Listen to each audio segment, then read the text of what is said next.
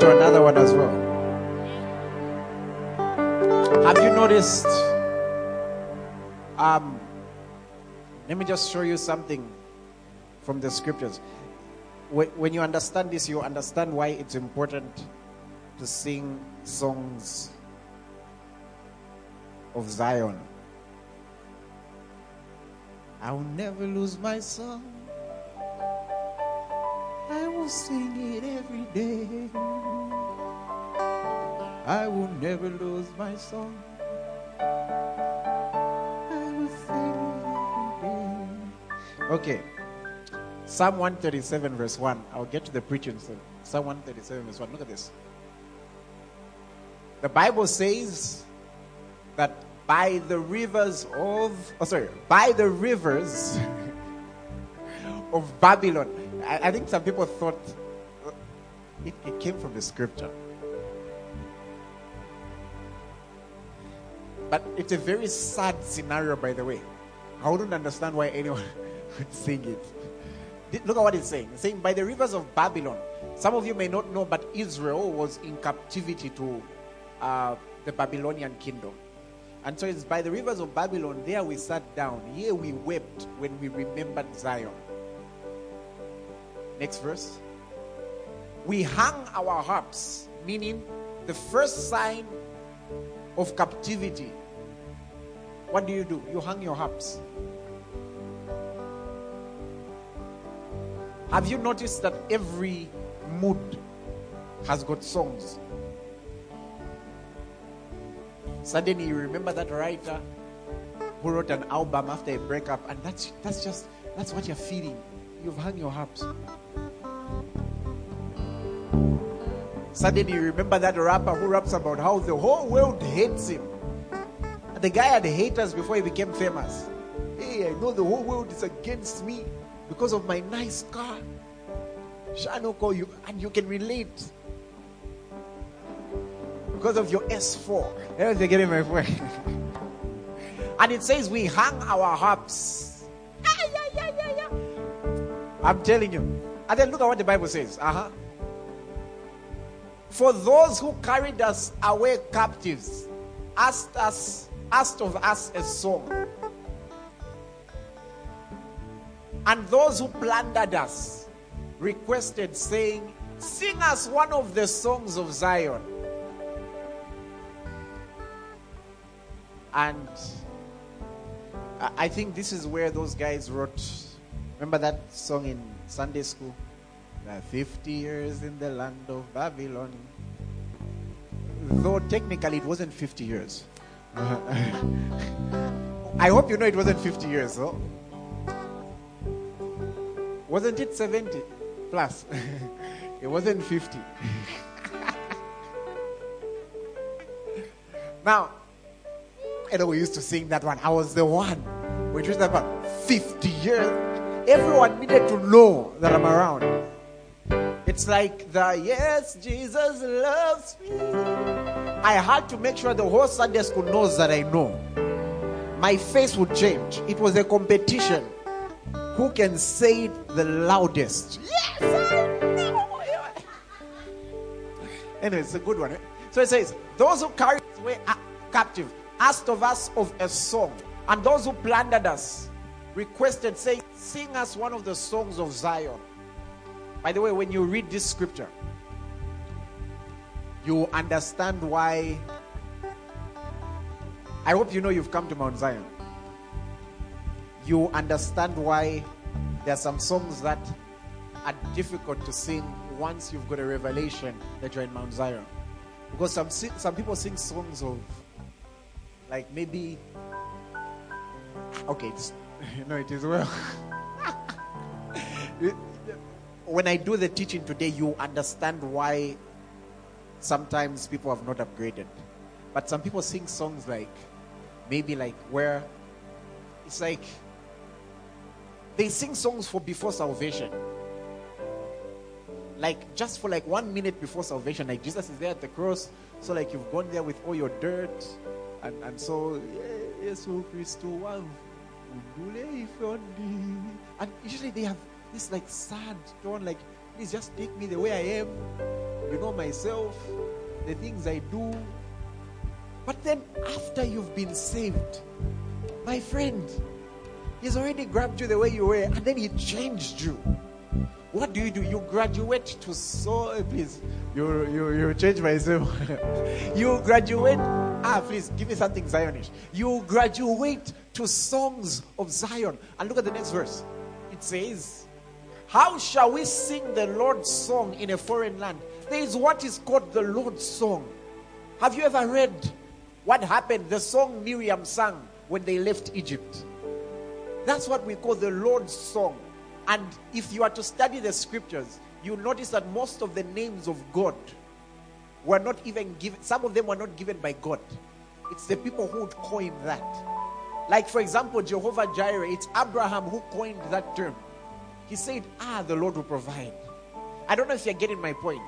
Songs of Zion, it's where you sing the Lord's song. It's a song that glorifies the goodness of God. Never lose your song. Uh huh. So, how shall we sing the Lord's song in a foreign land? So, for you who's now in Zion, this is what you must do. Give me Ephesians. First, give me Colossians. Let me show you something. Chapter 3, verse 16. I've not just said preaching, by the way. Look at what the Bible says. It says, Let the word of Christ dwell in you richly Ask somebody, how richly is the word of Christ dwelling in you? Some of you are not asking. Afterwards, show them, oh, what's up to my scriptures at least 25, just to show me. Come on, you can begin. Number one.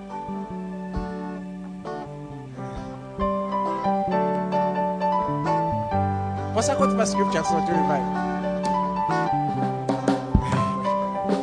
Just 25, so.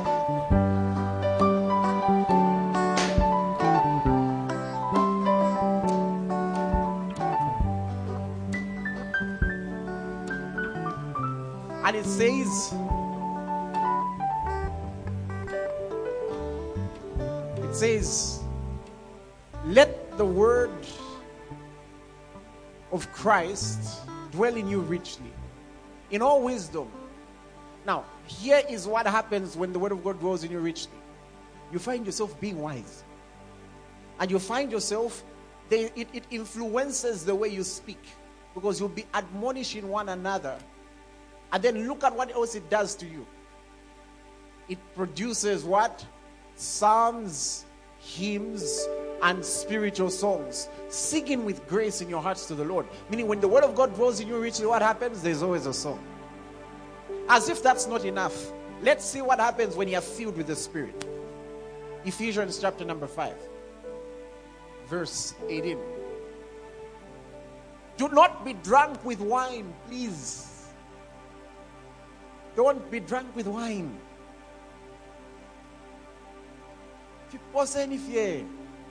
It's not necessary. It's a replacement. This scripture is showing you why people get drunk with wine. There's something they've not experienced.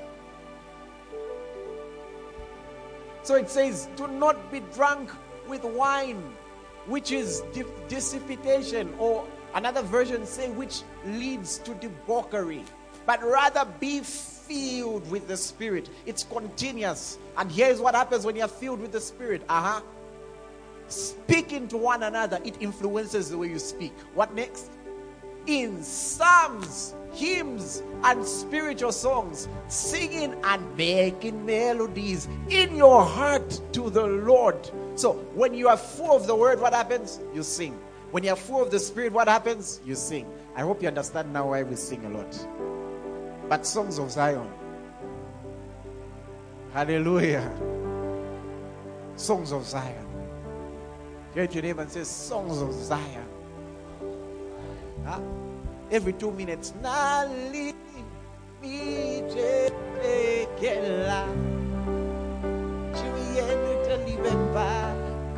You walk another one, two steps. I'm in love. I'm in if you're getting my point. Before going to write an exam, born, born, born again. Thank God I'm born again. I don't know if you're getting my point. Hallelujah. if the CA is not necessarily the best,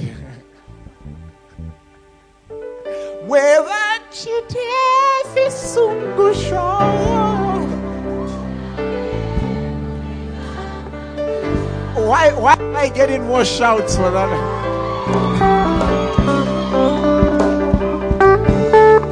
You change.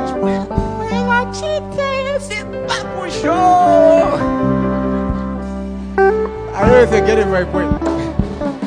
Glory to God. Songs of Zion. Songs of Zion. You're on the mirror, doing whatever you do there. Take a look at me. I'm a wonder.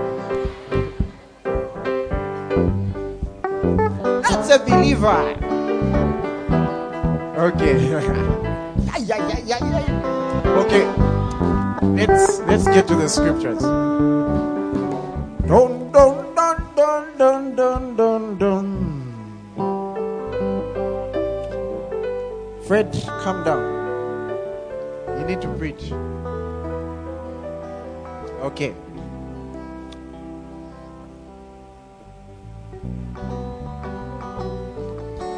Genesis 1. Genesis 1. Okay, Genesis 1. Genesis 1. Okay. Give a random high five to somebody next to you. Tell them, your life will never be the same after this sermon.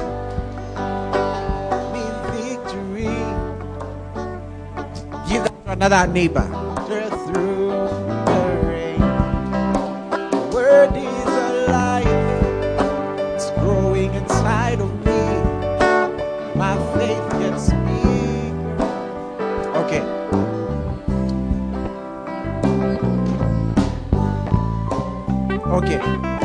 Are done. So now, by the way, um, I remember when I was writing that one, it was the time we were doing the series, I think, on Guard It. You know, there are times where you get a spiritual from the Lord. Sometimes you force it. I don't know if you get it. You get it from Him. I don't know if you get it my point. Sometimes He gives you, sometimes you get it. And I was thinking because whenever I'm meditating on something, I like to find a song to meditate with. You know, by the way, that singing is one of the easiest ways to meditate on the word because to meditate, you have to speak. You know that anything you sing easily becomes a part of you and you easily remember it. Some of you can still remember those baby songs you used to sing from the 1990s. I don't know if you're getting my point. How did you memorize it? And when it's played at weddings, you're trying to stop your brain. How your brain is there? Do you know how you memorize it? You spoke it. Did you ever sit down and say, Today, let me memorize this song? It's very, usually people don't do that. It's just that the more they sing it, the more it becomes a part of them.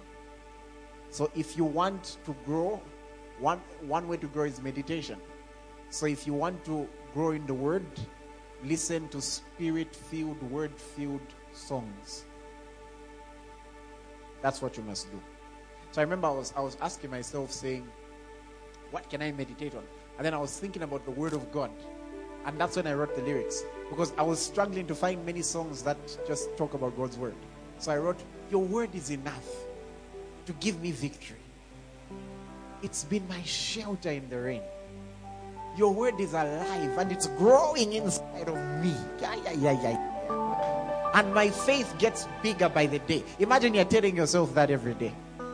And then since it says making melodies in your heart, I said, let's add a melody.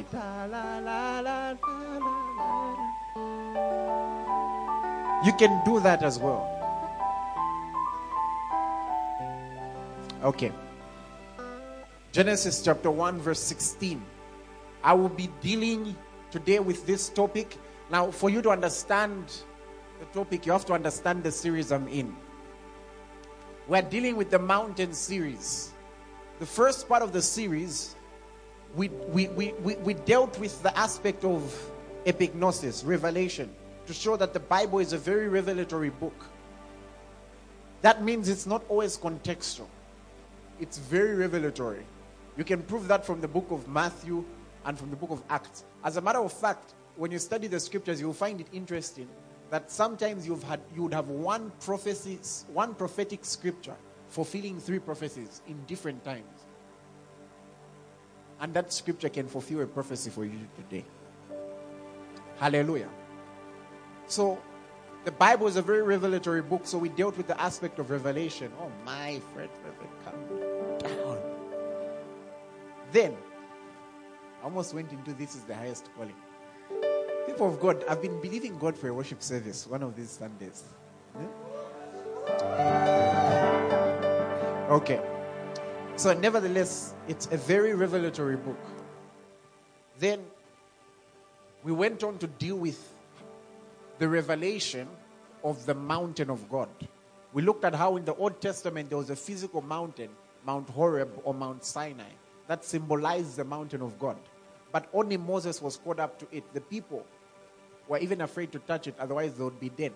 There's a way they had to clean themselves. They had to become holy before they can climb the mountain. Hallelujah. But then, we studied how that mountain is now spiritual.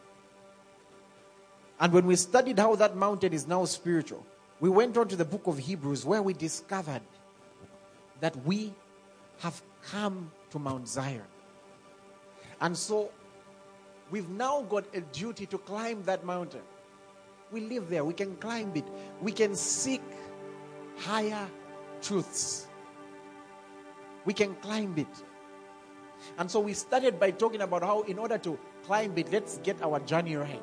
I remember, I think that's the day the arts team interrupted me, right? The overzealous that day. And we looked at how you have to let go of sin and weights because sin will trap you and weights will burden you.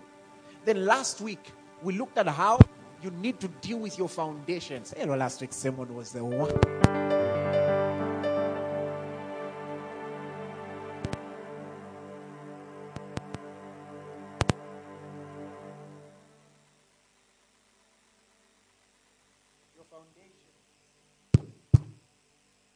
Okay. Last week we looked at how you need to deal with your foundations. And now this week, I have a very prophetic message for you.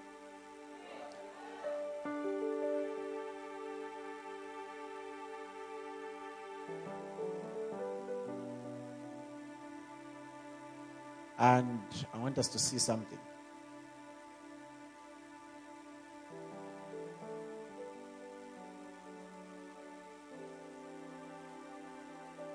Revelations 4, verse 1. This is what the Lord is saying to us. After these things, by the way, by the time it was Revelations 4, John had already had serious encounters. But look at this, verse 1. After these things, I looked and behold, a door standing open in heaven the first voice which I heard was like a trumpet speaking with me, saying, Come up here. And I will show you things which must take place after this. For Moses to climb the mountain, God called him and said, Come up. God is telling us, Come. Like, come, climb it. But it's up to you to climb it. There are greater truths and that's what we are dealing with today. I've entitled my sermon, I Refuse to Camp by the Sea. Hallelujah. Turn to your neighbor, you know the catch now. You turn to your neighbor and say, I refuse to camp by the sea. It will make, it will make sense in time. Let's deal with a bit of revelation here. Genesis 1, verse 16. Or oh, here you have to catch it. Please, please, please, people of God, pretend this is an exam and they've told you the first two hours you're not allowed to go out. It will help you for your own sake. Genesis 1, verse 16. Then God made two great lights the greater light to rule the day, and the lesser light to rule the night. He made the stars also. Now, like I mentioned, when reading the scriptures, you'll find there is the contextual side, and we know that this has to do with celestial bodies the atmosphere. But we also know that when reading the scriptures, we find patterns of God, and we can find God revealing his wisdom through different things because God can reveal his wisdom through nature. And I believe there is a revelatory wisdom that we can get from that scripture that has to do with climbing up the mountain. Then to your neighbor and say, I refuse to camp by the sea. Okay. In the Bible, light has always been synonymous with revelation. It's always been uh, acquainted with knowledge. It's always been acquainted with truth. At the same time, darkness has always been acquainted with lack of knowledge and lack of truth. Light has always been synonymous with revelation, darkness with lack of knowledge. And I, will prove that to you from the scriptures that light has always been acquainted with revelation. Give me John 12, verse 36.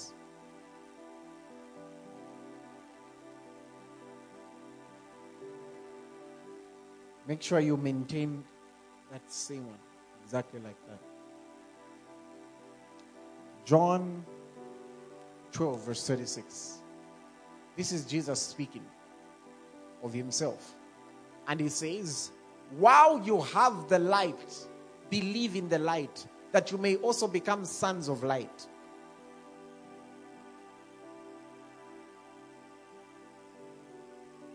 Verse 46. I have come as a light into the world, that whoever believes in me should never walk in darkness.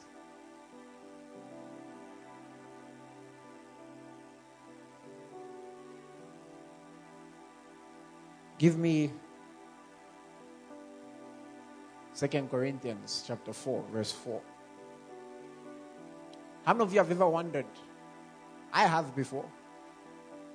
How many, ever, how many people here have ever wondered why they were so stubborn before they got born again? Like this stuff is so rich. Why, why didn't you listen? I remember one time, I think I was about 13, and I was walking in Second Corinthians 4. I was walking in, I was walking somewhere, and there's a preacher who stopped me. God bless his soul.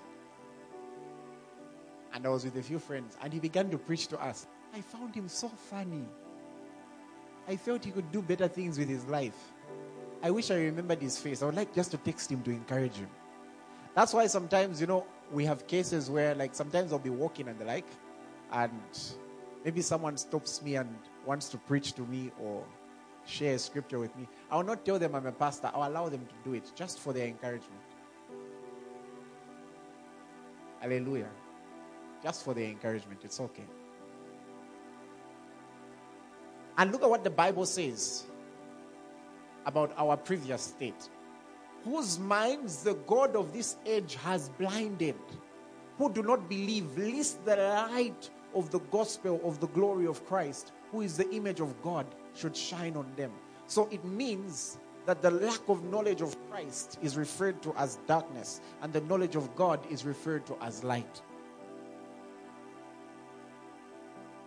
Look at this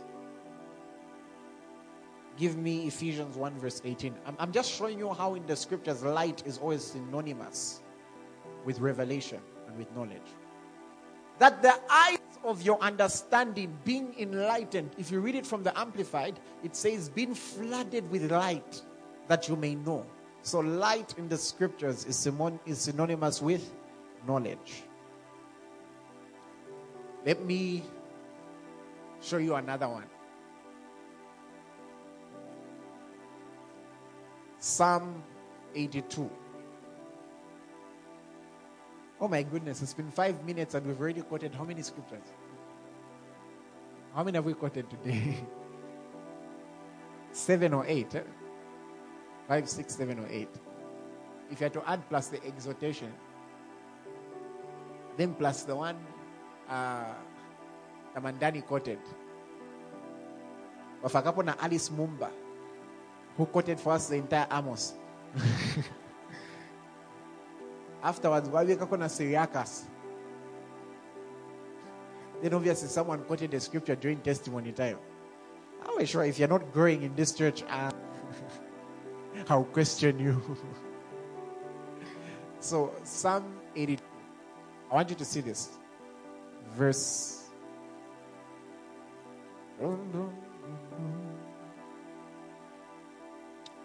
I want us to read something.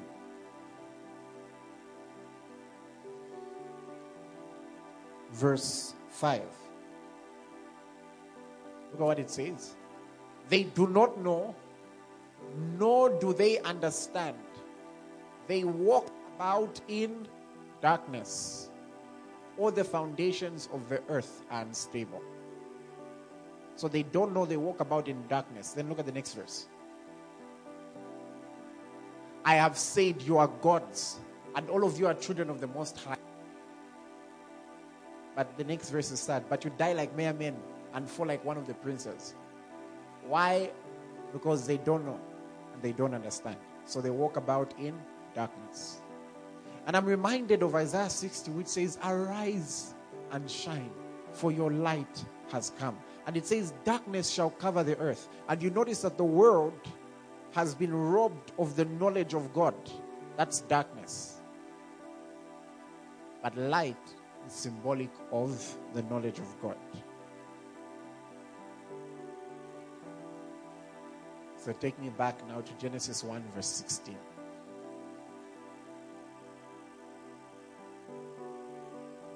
Then God made two great lights the greater light to rule the day, and the lesser light to rule the night. You observe, if you study your church history, that the church has had seasons. Allow me to introduce today a revelation that they are greater lights. There are greater levels of knowledge. There are greater levels of truth. And we are told that in these last days, the knowledge of God will increase. Meaning the revelation of God will increase. So there were some lights which were there to rule a certain time. But some of them have been displaced, for lack of better term, by a greater light. You'll see. Hey, ask your neighbor, are you ready to climb up the mountain? and then tell them, I refuse to come at the sea. You'll understand as we go on. Now,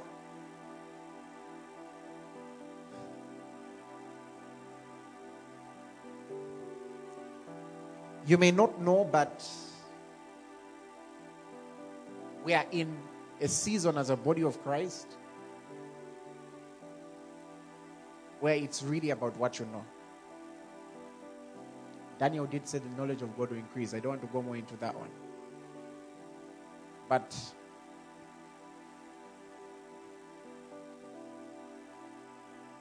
let me give you just a little bit of church history for you to understand.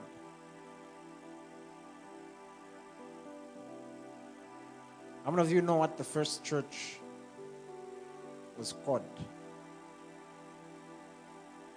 According to the Bible. Okay. So the first church ever was called the church. None of you know that. The first church ever in the Bible was the church. Let's be honest with ourselves. There was no church in the Bible called Pentecostal. There was no church in the Bible called Baptist. There was no church in the Bible called Catholic. The first church was called the church. And then the churches, the branches, the individual churches would be named sometimes according to location. So, in short, if you are from Ephesus, your church would be called the Ephesians. Mainly, churches were known by locations. If you are from Philippi, the church would be called the Philippians. So, us would have been the Kalingalingans.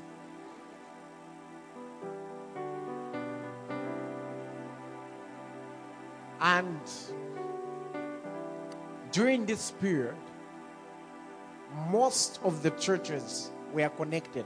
The central govern the, the, central the central governors of the church, especially the, of the Jewish community, was the governance that Jesus left, with Peter being the general overseer, if you're Pentecostal, or if you're from other circles, I don't know, you can give him all sorts of names the bishop, the pope, anything. But Peter was the guy, he was the main guy. And there are churches that were accountable to them. As time went by, the church became very comfortable in Jerusalem.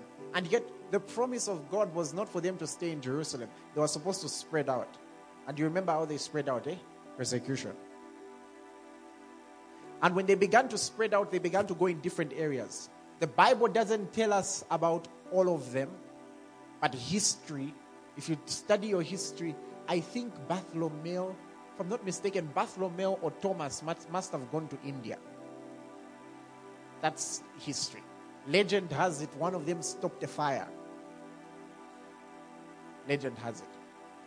But nevertheless, all we know is that this thing was there because we are a lot of us now. we are millions all over the world. And so, Christianity, or as it used to be called, the way, was considered to be like a cult by the people that side. And we all know that at that time, the biggest empire was the Roman Empire. And so the Roman Empire, sort of, how can I put it? Christianity was considered illegal. We couldn't meet the way we're meeting like this. That's why people would meet in houses. We were the first people to have cell groups. Reason being, it was illegal. You'd be 15 in the congregation. If you come the next week and you notice you're 13, you even know two of you were taken. And then the church went through what is called, wait, is somebody following? The church went through what is called the dark ages. The knowledge of God was little. Then one emperor decided that Christianity was going to be the official religion of his empire. And he was a Roman emperor. But he decided, saying, okay, Christianity will be the official religion, but let's not leave anyone out. So let's call it, let's make it something universal. Let's make it all embracing. I'm sure you know the other word for universal is the word Catholic. And that began God bringing back the church. And light began to shine. By the way, I'm, I believe we are greatly indebted the Catholic Church because they brought back congregational worship. The knowledge of God in that day was still young. Why?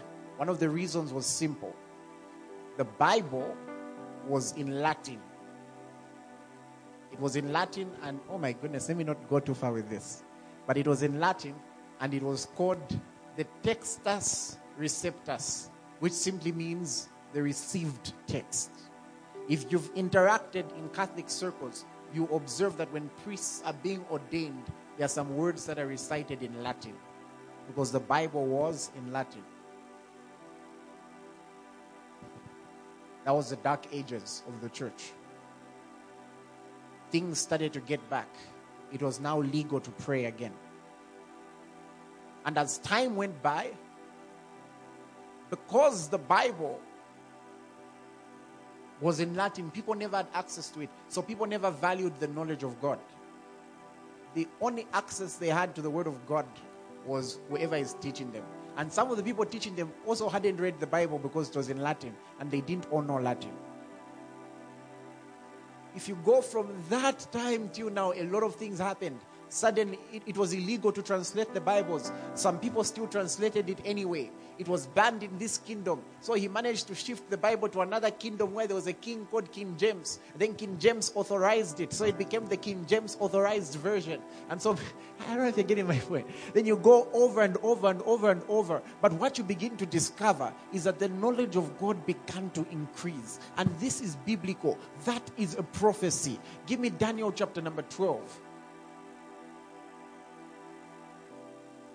Have I lost anyone? Hello, should you say yes? Give me verse 42.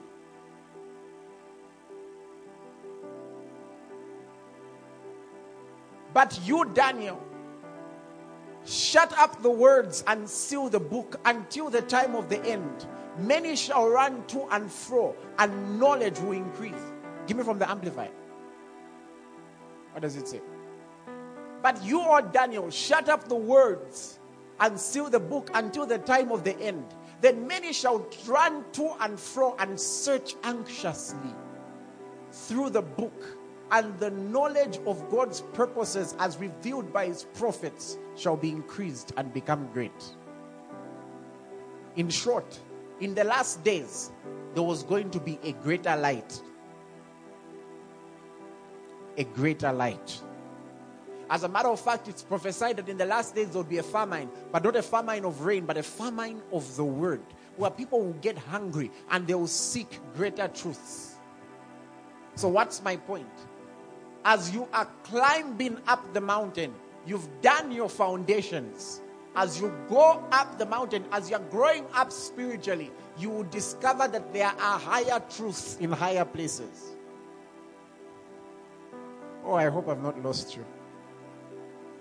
Haven't you noticed Jesus come and say, You have heard that it was said that you can divorce your wife. But now I tell you that unless this, is what was he doing? He was exposing them to a higher dimension of living. And he told them the reason why we told you that is because your hearts were hardened. But look, now we're dealing with people who are born again. We're dealing with people who've got hearts of flesh. So at higher levels, there are higher truths that you function with. Wonder the Bible says to him who knows. So when you have an understanding of that, there's a way you will read the scriptures. I know, don't worry, we will be together soon.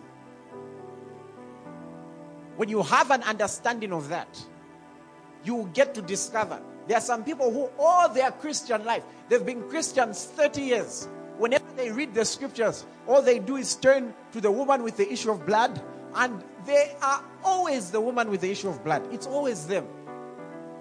Lord, if I can just touch the hem of your garment, if I can just touch the hem of your garment. But guess what? There is a higher truth than that. You know what the higher truth than that is? What if you can be Peter, who's observing how the woman is being healed, learning how to do it himself? But you know another higher truth?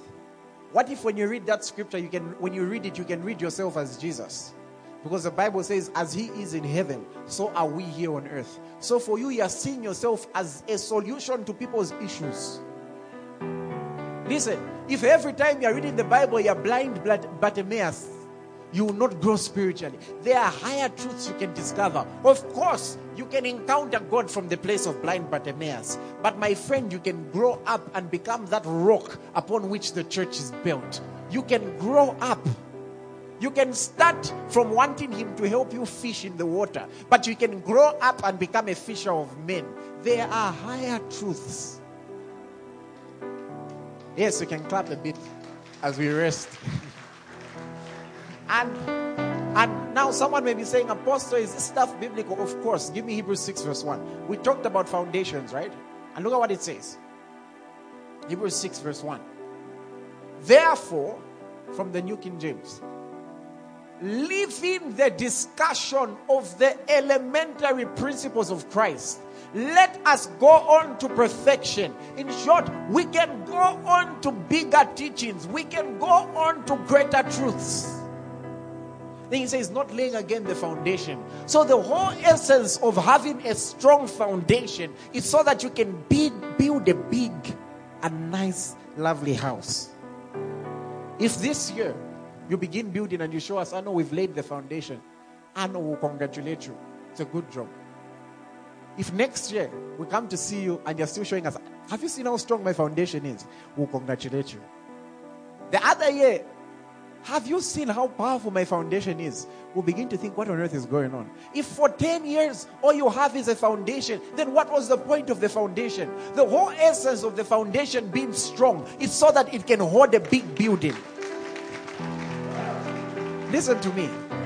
Some of us are playing. I will say that again. We are playing. We are still, we always just want to be babied and do baby things. And, anyways, and, and you want a pastor who all he will tell you is this week is your week. That's all you want. And just give you an encouragement. That's all. Come on. There are greater truths. There are greater, there are higher dimensions. There is more to your spiritual life than just being blind Bartimaeus. Eh. Now, someone may ask, Apostle friend, why have you entitled the sermon, I Refuse to Camp at the Sea? People of God, there was a time in the scriptures, there was a nation of Israel. Uh, this nation was under captive to Egypt, with Pharaoh being the leader. And I can tell you that Egypt is symbolic of bondage. Egypt is symbolic of sin. We were all under bondage, we are under sin. If I must mention something, if I was teaching on renewing the mind, do you know what I would tell you? If I was teaching on renewing the mind, I would tell you how. Have you noticed that those Israelites really troubled Moses? They would always say, Were there not graves in Egypt? Were there not graves in Egypt? Meaning, even though the Egyptian soldiers drowned in the sea, they were to my little Egyptians in their brains who are always controlling them. They were still in bondage because they didn't renew their mind. How can they start admiring the graves of Egypt? They were little Egyptians in their mind. No. Remembering the bar. Can, can you leave Egypt? Turn to your neighbor and say, I hope you left Egypt. And you carried your mind with you. So now, when they escaped from Egypt, notice the first thing that happened. They had to cross the Red Sea. And if you see the description of the scriptures, uh, Dennis Pundi, come. Like one stand there, one stand here. No, no, no. Like face each other. If you see the description of the, of the scriptures, you'll notice that. Put your hands up. Yeah, you can put them up. Just lift your hands in the air, wave them like you just don't care. Okay. If you see the description of the scriptures, the sea parted ways. So it was like this, and you know how big a sea is. So they walked like this with the sea like this. My guys, guys. That was not meant to happen.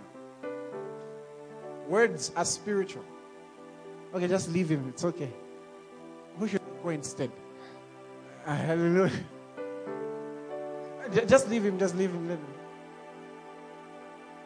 It is well. Let him sit for a while. Yeah, let no, it's okay. Let's just not do the example.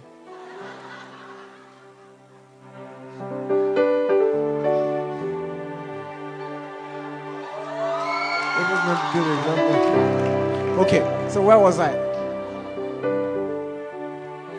The sea. Them walking past the sea. You know what that's symbolic of? Baptism. That's symbolic of water baptism. Now, here's the trouble. The trouble comes if after you have crossed the Red Sea, yes, you're not in Egypt, but the trouble comes when you build a city just after the Red Sea and you set up camp there.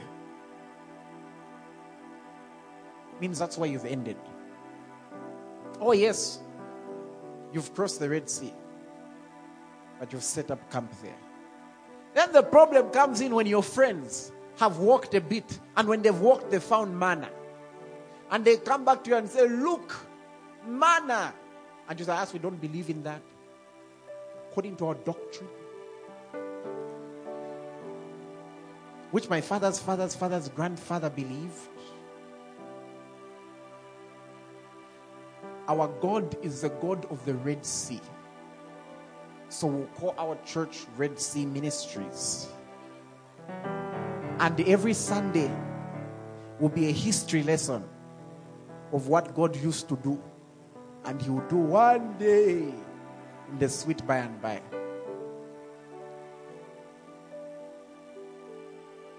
And then there are some people who decided after they found manna, that's where it ends. So us, no, us in this ministry, we just teach. You know, we just preach. That, that's all we do. It ends there. It's just about the Word of God and what the Word of God can do for you. And they're teaching very good doctrine. But they've come that manner.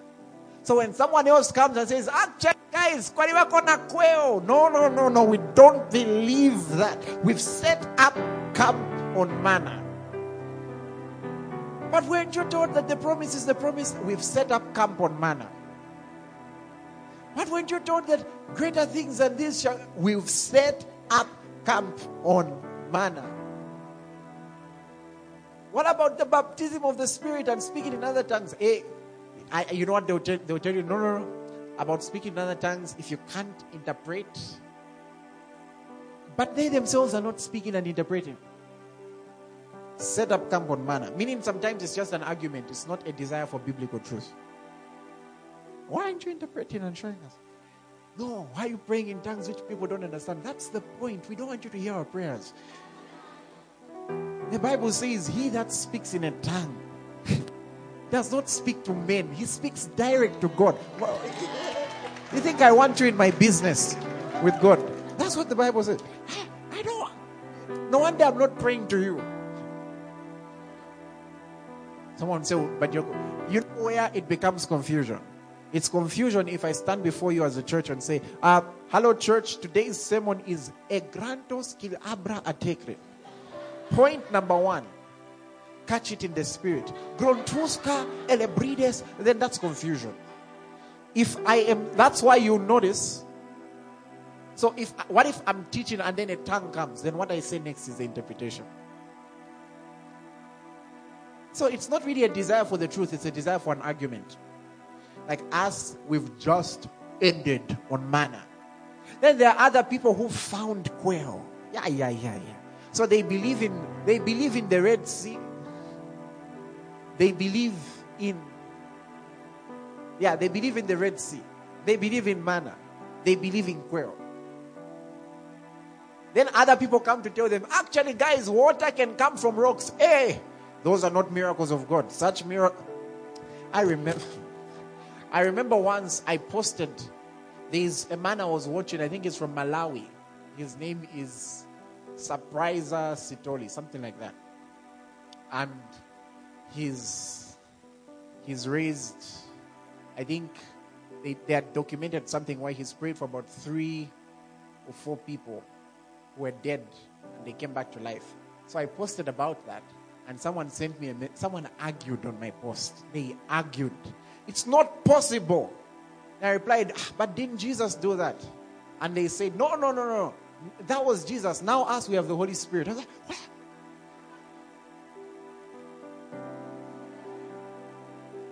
Some of you may wonder why i don't talk about certain issues eh? i'll give you an example. Some people ask me saying uh, like sometimes someone will ask me Apostle, did you hear maybe let's say there was a resurrection this side? What do you think? Okay. Now, if I don't have the facts on the ground, here's the first thing. The first thing I don't want is to give myself an attitude where I don't believe it's possible. Hallelujah. So if it happened, praise God. If perhaps it didn't happen, it has opened my eyes that it should be happening. That's the way I take it. Here's the trouble. Listen, are false prophets there? Yes. But the problem comes in when your definition of false prophet is somebody who does something supernatural. Then it becomes a problem. Then, then, then we've neglected the place for signs and wonders. Who says the only sign and wonder in the Bible is the healing of the sick and casting out of devils? Now, let me talk. Hallelujah. Glory to God. I remember 2014 or 15, before a meeting, I heard the Lord say, At this meeting, there was a season I was very strange. The Lord told me, At this meeting, I want you to make someone taller. How many of you were there? Where there was someone who was shorter and we made them taller. After the meeting, I was. you should have heard the criticism. Hey, what's the whole point of that? Who will it bring to salvation? Hey, shan, shan, shan. Then I remember I was on a bus. I was on a bus some months later. And by then I was even planning to tone it down a bit. And I was on a bus, and then some guy said, Excuse me, are you Frederick? I said, Yes. And he says, I got saved at your meeting. I asked him what happened, and he says, Things were so bad in my life, I decided that I was going to take my life. So I decided to give God one more chance. And so I'm, I'm just quoting his words. And so someone invited me for your meeting, and I came for your meeting. When I came, I was like, ah, what can he do? And then I heard you say, okay, we're going to make somebody taller. And I looked and I found my way past the ushering team to the front. And I said, God, if this works, I'll give my life to you. So you find in that meeting, God really didn't care about the hypocrites who say they believe in miracles, but then the, the moment they see one, it's an issue you find his, he did all that just for that person's salvation. And the person says, Because of that, I gave my life to Christ and I didn't take my life away.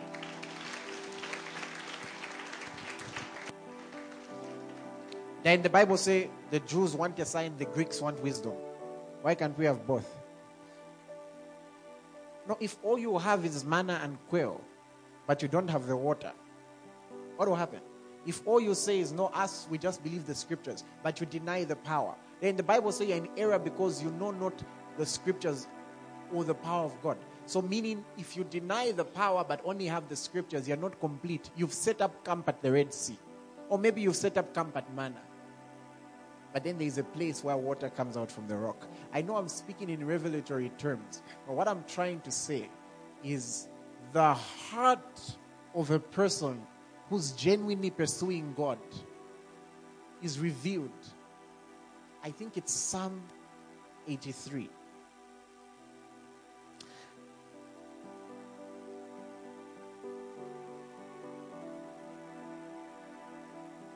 Psalm 84, verse 5. Look at what it says. You'll get it soon. In case you wanted to know, this is a revelation behind the city of the Lord Church. It says, Blessed is the man whose strength is in you, whose heart is set on a pilgrimage. God is calling for people whose hearts are set on a pilgrimage. People who are, who are, how can I put it? People who have set their hearts to discover the highest truths and live in them. There are higher truths. There are higher truths. Is it true that in the scriptures, God is the God who heals you? Yes. Is it true that He's the God who healed you? Yes. Is it true that He's the God who gives you health? Yes. Is it true that He's the God who gives you health and causes you to overflow that you can bring health to others? Yes. So, what's the highest truth you should be going for? health and bringing health to others. That should be the highest truth you should go for. That should be the highest truth you should go for. Blessed is the man whose strength is in you, whose heart is set on a pilgrimage. Next verse. As they pass through the valley of Baca, Baca simply means weeping, they make it a spring. The rain also covers it with pools. So this is what he's saying. Here we are. We've set our hearts on God. We are on a pilgrimage to discover the highest of the highest, highest, highest levels. But as we are going, the world around us is weeping. So what we are doing is that as we are passing through it, we are helping the world to get better. And as we're doing so, we are hoping most of them will join us on this pilgrimage. Look at the next verse. They go from strength to strength you notice that scripturally, there are always higher dimensions. So you, the level of strength you're functioning on, there's a higher one. You can go to a higher level of strength. The Bible tells us that I'm not ashamed of the gospel, for in it the righteousness of God is revealed from faith to faith. So you can go, you can have a higher level of faith than the one you have now. You can function at a higher level of truth than the one you're functioning now. You can function in a higher realm of glory than the one you're in now. And so he says, they go from strength to strength. Each one appears of, before God in Zion. Now we know that the promised land is symbolic of Zion. So what are, what are we saying? For us, until that day we appear before God, we'll always be discovering the new. Of course, we're not going to depart from the foundations. That's why the foundations are there. You build on the foundations. But we'll always keep our hearts open for the more that God has released. We refuse to set camp at the Red Sea and just stay there. We refuse to camp at the Red Sea when there is manna in front of us. We refuse to camp at manna when there are quails in front of us. Listen, we refuse to camp at quails when there is water from rocks in front of us. I don't know about you, but I refuse to camp at the sea. There are higher levels. Turn to your neighbor and say, I refuse to camp at the sea. A greater light to rule the day. We are children of the day. We are children of the greater truths. And that's why we are not insulting those of before. The Bible did prophesy that the knowledge of God would increase in our time. So some of them had the light for that time, and some set a good foundation. But what's the whole point of a foundation if we're not going to build on it? I've taught this because I want you to understand why we teach revelatory teachings. Because I'll tell you this at the end of the day, my success as a pastor is simple. I was showing the people yesterday uh, Mark 6 34, which is the scripture God gave me when I was studying to pastor. It says, Jesus looked at them, he saw a great multitude. That's why we'll have a great multitude. And he had compassion for them because they were like sheep not having a shepherd. And so he began to teach them many things. One year in church will be as though you've attended Bible school, learning many things because there is more to discover. There is more to discover about how God works and who He is. There is more to discover about how God thinks. Why should you settle for no, you know what? I'm just going to end like this because you know his ways are not my ways, his thoughts are not my thoughts. But now that you're born again, haven't you been given the mind of Christ? Meaning you can now think like God. Why should you settle for their righteousness is like filthy rags? When now that you're born again, you can have his righteousness and not yours. An understanding of this will help you when you read the scriptures. If you don't understand the aspect of greater truth, you'll be lost, especially with the Old Testament. A lesser truth to rule the night. Haven't you noticed that even the old, the Bible tells us it's the, the new is greater. A lesser truth to rule the night. And Jesus gave us a commission. He said, Go make disciples, teaching them what I've taught you. People that believe and can function in the supernatural. People that pursue the very highest realms of the word, but also pursue the very highest realms of the spirit. People who are not ignorant about spiritual gifts. People who are not ignorant about the scriptures. That's the kind of disciples we want to raise. Tell your neighbor, I'm not camping at the Red Sea.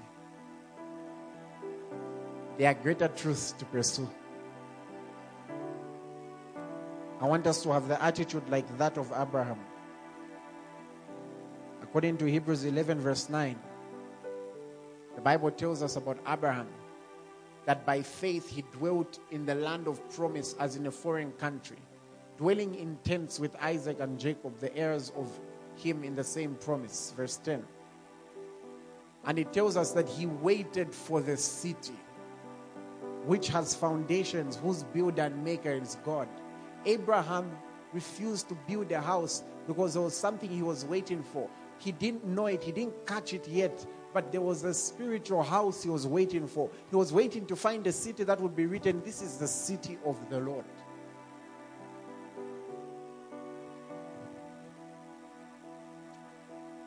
My aim this morning is very simple. I'm here to challenge you that there are greater truths, there are higher dimensions, there are higher levels. The most frustrating thing for a pastor is people who don't grow. That's why Paul said, by this time you ought to be teachers. But you still need someone to tell you, to teach you on the importance of coming to church. Do this. Do that. Don't do that. Don't do that. And yet there are higher truths. For example,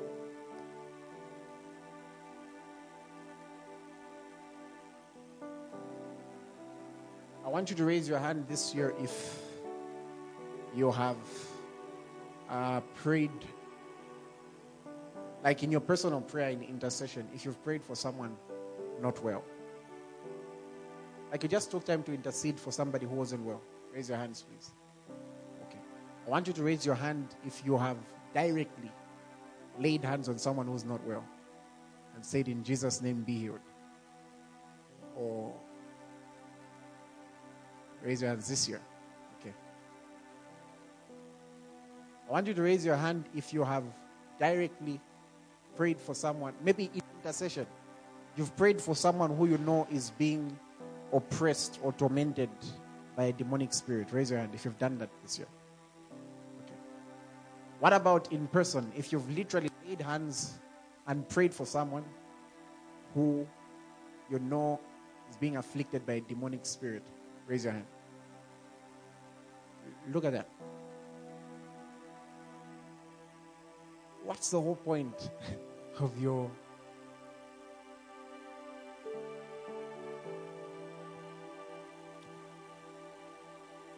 What does 1 Corinthians 12, verse 7 say? It says this. But the manifestation of the Spirit is given to each one to profit withal. The manifestation of the Spirit, Corinthians 12 7, is given to each one for the profit of all. In short, you know what that means? Your, your slowness in discovering the greater truths Someone right now who's barren would have conceived had you discovered who you are.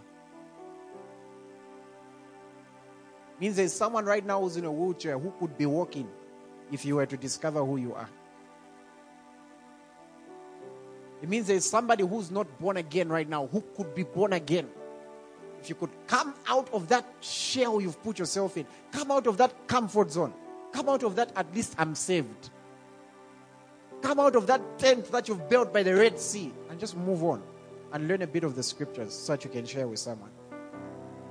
If you will come out of that mindset that your role is simply to listen And yet you don't know that you come to church to be taught how to go win others because you are supposed to be discipled and become like the very thing you're being discipled to.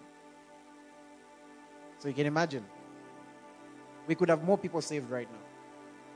As we speak, we could have more people listening to this teaching. But all you post on Instagram is your photo. And you believe your photo will change nations.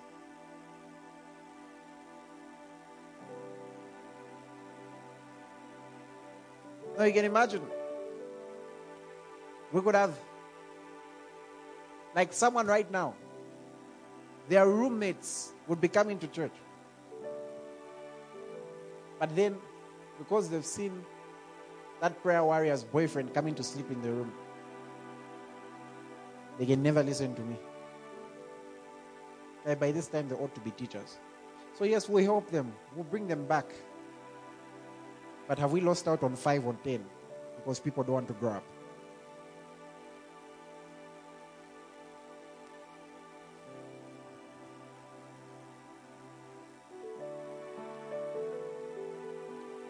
You're, getting me? Eh? We could have more people on the mountain. We could have more people seeing visions. Someone would say, Apostle, won't that bring confusion? It's okay. We are trained to deal with such confusions and help people. We could have everyone seeing visions. We could have a case where if someone sits next to you, I may not know what's going on in their life, but you, you know. But most of us have decided to sit down and embrace the lower levels. No one is seeking after the higher. Very few are doing so. That's why the Bible says, I've said you are gods. And you find people are living like mere men. Five years of being a believer. Every year, you're lining up for a generational curse to be removed from your life. Every year. When will you start removing them from other people's lives? I'll tell you once and for all. The moment you agree to join this church, I hope you know that from that moment, what I become now is an instructor. And I hope you know that the moment you agree to join this ministry,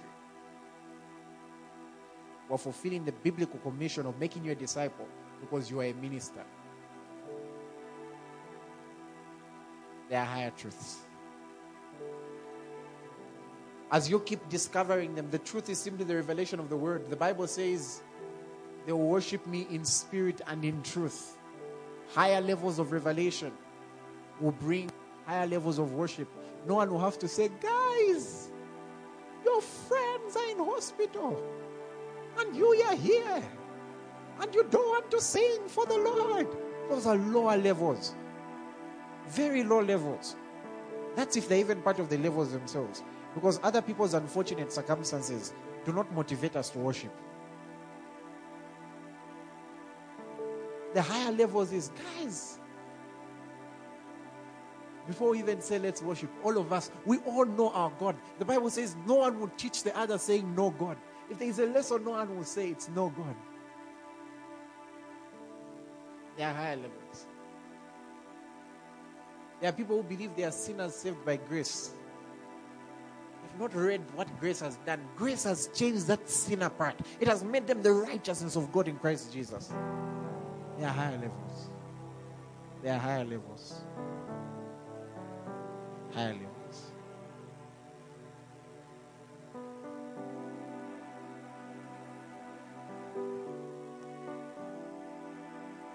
How many people here are saying, Pastor, I'm on a pilgrimage. I'm on a pilgrimage. Every time you see me, I'll be at a di- come on. Every time you see me, I'll be at a different level of glory. Look at 2 Corinthians 3:18. It says, But we all with unveiled face beholding as in a mirror the glory of the Lord, are being transformed into the same image from glory to glory, just as by the Spirit of the Lord. You find you're getting more glorious by the day. All of a sudden, people you could not forgive, you're forgiving them. People that you couldn't smile at, you're smiling at them. Then it means you're functioning at a higher level. If you're still at the level of an eye for an eye, you're at a lower level. Because Jesus came to introduce the higher levels where you can get on your knees and genuinely intercede for someone who's offended you. You can get on your knees and genuinely pray, Oh God, help them. Oh God, bless them. I pray, Oh God, may no evil overcome them in Jesus' name. And that's a higher level. And that's someone who's of where you can apologize just for the sake of peace. You can introduce as far as it depends on you. Then you're seeking higher levels. If I must mention something, by the way, when I've talked about higher levels, I've mentioned a lot about faith. But we do know that the greatest of all is love. So, meaning the highest levels will cause you, I'm not saying you'll be soft, but you'll be loving. Agape everyone. You will have everyone's best interest at heart. Even when you're being hard on them, it will be for their sake. You will not easily create enemies. Because for you, as far as it depends on you, you will do your best. There are higher levels. There are higher levels. How many have been blessed? Those who are not lifting their hands. Ah, Lord, I hope they've caught it. Have you caught it? Turn to your neighbor and say, I refuse to camp at the sea. There are more things God wants to show me. And you know, give me Jeremiah 33, verse 1. Look at what the Bible says. It says, Ho, verse 3. To me, and I will answer you. And I will show you great and mighty things which you don't know. The Lord is saying, Come up. There are higher levels. Come up. I've got purpose for you. Some people here feel purposeless. You feel like you lack identity. There is purpose for you in the higher levels. Peter found his purpose when he discovered higher revelations about who Jesus was. The ones who thought he was Elijah didn't discover their purpose. But when he discovered that he was the Christ, the Son of the living God, through that he discovered that he was Peter. My friend, there are higher levels for you.